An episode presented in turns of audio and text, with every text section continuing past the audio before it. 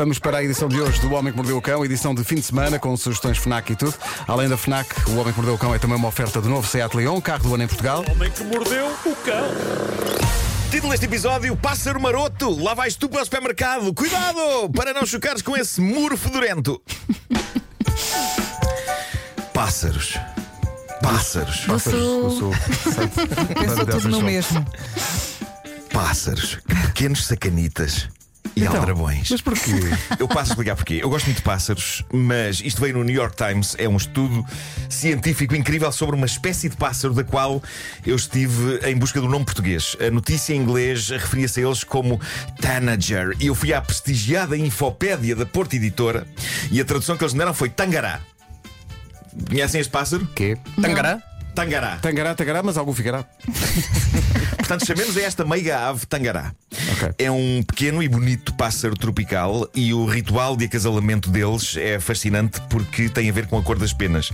Eles, eles têm uma mistura, de, são muito bonitos, têm uma mistura de penas pretas e amarelas e cor laranja e escarlate e são lindos. E a alimentação deles é composta de plantas que têm pigmentos de cor que depois são absorvidos pelas penas e, e que refletem essas cores. Portanto, quando uma fêmea vê um tangará macho super colorido, ela sabe que aquele moço tem uma dieta de qualidade, que é um rapaz saudável cuida. e digno de acasalar com elas. Está tudo dependente das cores das penas. Elas passam-se com boas cores de penas.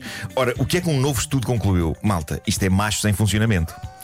Alguns tangarás machos não se alimentam bem de uma forma tão variada, mas as penas deles têm umas microestruturas que lhes permitem melhorar as cores das suas penas quando chega a altura de acasalar.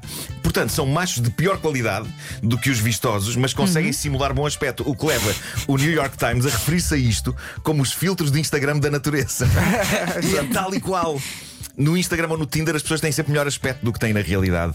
E é o que estes sacanitas destes tangarás fazem. Chega à altura do acasalamento e lá acionam eles as cores que não têm, cativando fêmeas que acham que eles são uns galãs desportista, desportistas de alimentação saudável, quando na verdade são uns tafermos. Acho isto fascinante. É pá, maravilhoso. Tem que fazer Agora- pela vida, não é? Eu, claro, epá, eu pergunto-me se depois de estarem com as fêmeas, imagina elas dizem, sim senhor, olha, vamos a isso, vamos a isso. se, eles depois se eles depois desligam e elas são confrontadas com a revelação de que afinal não casaram com Brad Pitt, mas sim com um. um Um quem? Diz lá. Um, Diz. Um, um, um tomané. Olha que podem haver tomanés que sejam muito um, um giros. tomané chachão. Chachão, Não exato. não me perguntem onde é que veio este nome. Mas isso acontece também com as pessoas, não, não é? Às vezes, depois de uma Também. noitada. Sim, ou quando a maquilhagem vai ao ar. O Vasco ficou preso ali no. Pá, fiquei porque foste- é, um, é um dos meus nomes bíblicos favoritos, Xaxão e Dalila. Pá. Excelente, considero excelente. Magnífico, magnífico. Bom, e agora uma história fascinante e inspiradora sobre força de vontade, persistência e triunfo. Uma odisseia épica que durou seis anos a ser completada por um homem sozinho. Mas, meu Deus, ele conseguiu. E isto é tão mágico e tão monumental que é impossível que depois desta edição do Homem que Mordeu o Cão não haja pessoas a querer repetir este feito cá em Portugal. Eu próprio estou inspirado para isso. Este homem inglês, ao fim de seis anos de dedicação, pode finalmente orgulhar-se de ter conseguido estacionar em todos os 211 lugares do parque de estacionamento de um supermercado local. Quê? Mas espera aí. A questão, que se coloca, a questão que se coloca é porquê? A resposta que ele pode dar é e por que não? E por que não, exato? Mas isso foi uma Wilde. obsessão. O homem chama-se Gareth Wild. Eh, Ele diz: Parte de mim aprecia as coisas mundanas da vida e como elas podem transformar-se num jogo. E então há seis anos ele decidiu abraçar esta missão. Ele foi ao Google Earth sacar uma boa vista aérea do parque de estacionamento, que ele depois transformou num desenho cuidadosamente feito em computador. E depois, a cada viagem ao supermercado para fazer compras, ele sabia que não podia repetir lugares, porque os ia marcando no gráfico onde é que já tinha estado estacionado. O que significa que se houvesse lugares livres onde ele já tinha estado e se todos os outros tivessem carros estacionados, ele não podia usar esses lugares livres. Tinha de esperar pacientemente que alguém saísse de um dos lugares onde ele ainda não tinha estacionado para o jogo continuar e Ou fluir. seja, ele à procura dos cromos que não tinha, né? Claro, Exato, mas ele não exatamente, trabalha, tem exatamente. muito tempo livre. Ele na verdade trabalha, já te vou dizer em que e até faz sentido esta, esta Conta. picuinhice. Mas esta aventura demorou seis anos a ser acabada. O fim aconteceu há dias, para a incrível alegria de Gareth, e portanto ele é um homem feliz. Tanto assim que não fez a coisa por menos e ele refere-se à última viagem viagem que fez ao supermercado como um banho de glória. Infelizmente, como ele fez este jogo só para ele, não havia uma multidão a gritar-lhe vivas, que era o que ele merecia. Era o que ele merecia. Ao mesmo tempo, ele conseguiu fazer um documento com cores assinalando os, os lugares que ele considera divinos, úteis e os que são a evitar. Ele Ah, ok, fez um mapa. Ele divulgou esta qualificação que tem a ver com vários fatores, como distância da porta do supermercado, facilidade em entrar e sair do lugar, proximidade da zona dos carrinhos. Epá, incrível. Isso é serviço público. Eu acho Muito bem. Tá bem, mas eu quero ver, quero ver esse menino no Colombo.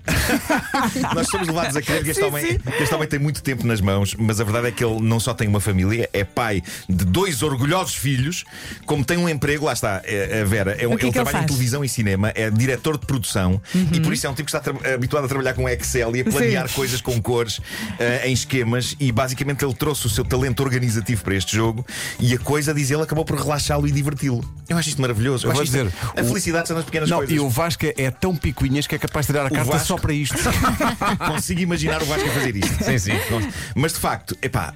Corte inglês, não é? Ah, ou, ou Colombo, como vocês diziam. Sim, Epá, acho- qualquer eu acho para- shopping para, para, daquele- referir sítios aqui de Lisboa são, é subir a parada. Eu acho que é assim, em termos de caminho até ao parque, o El Corte Inglês é um desafio, não é? Fica é tonto, sempre às voltinhas. Mas em termos de parque mesmo, eu acho que o de lugares, Colombo é imbatível. É um ou, grande, ou grande ou- desafio. ou então meta-se no carro, vá ao Norte Shopping, boa sorte e envelheça bem.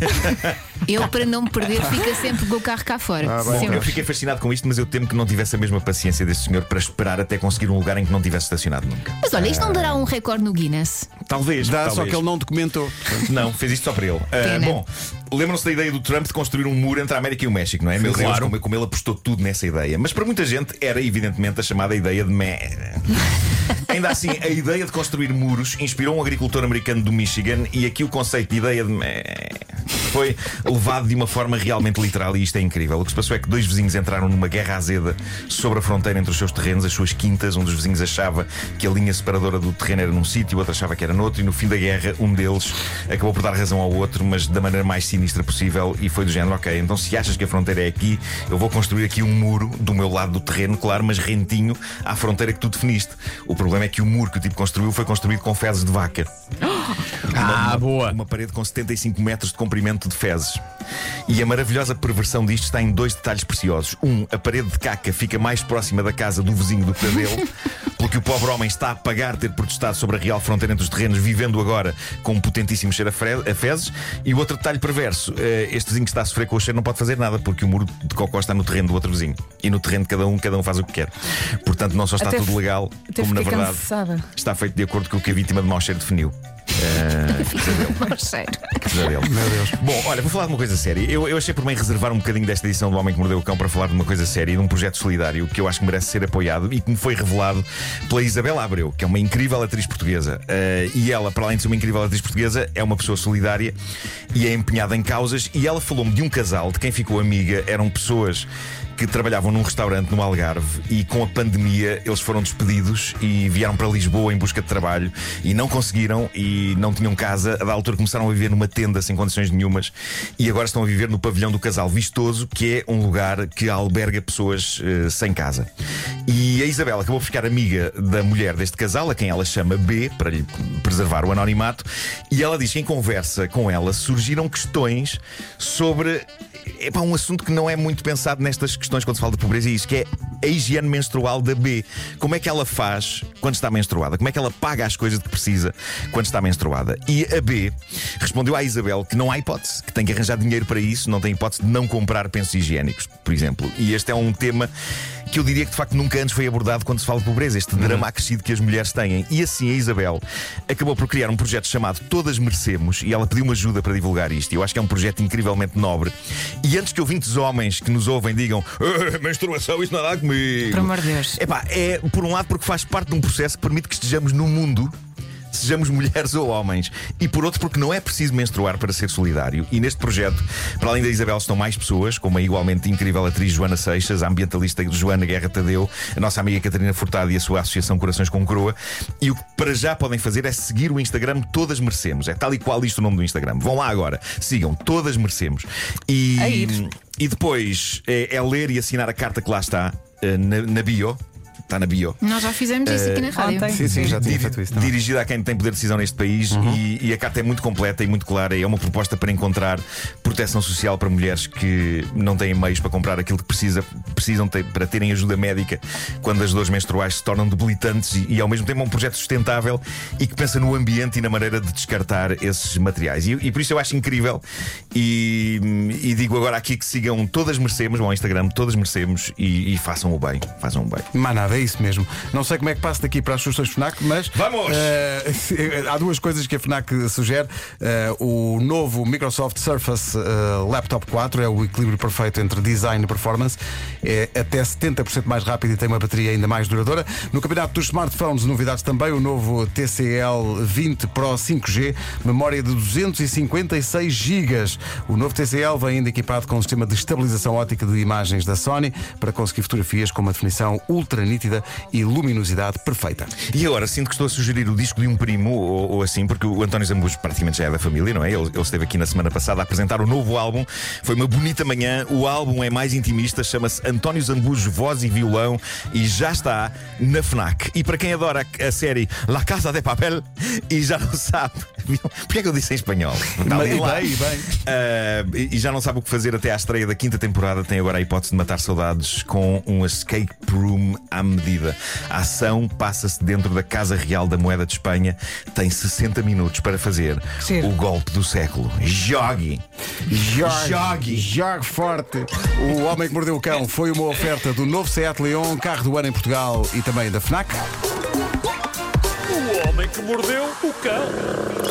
Como é que é o Instagram? É todos? Todas merecemos. aqui a perguntar, todas merecemos. Todas merecemos. Ok? É fácil lá chegar.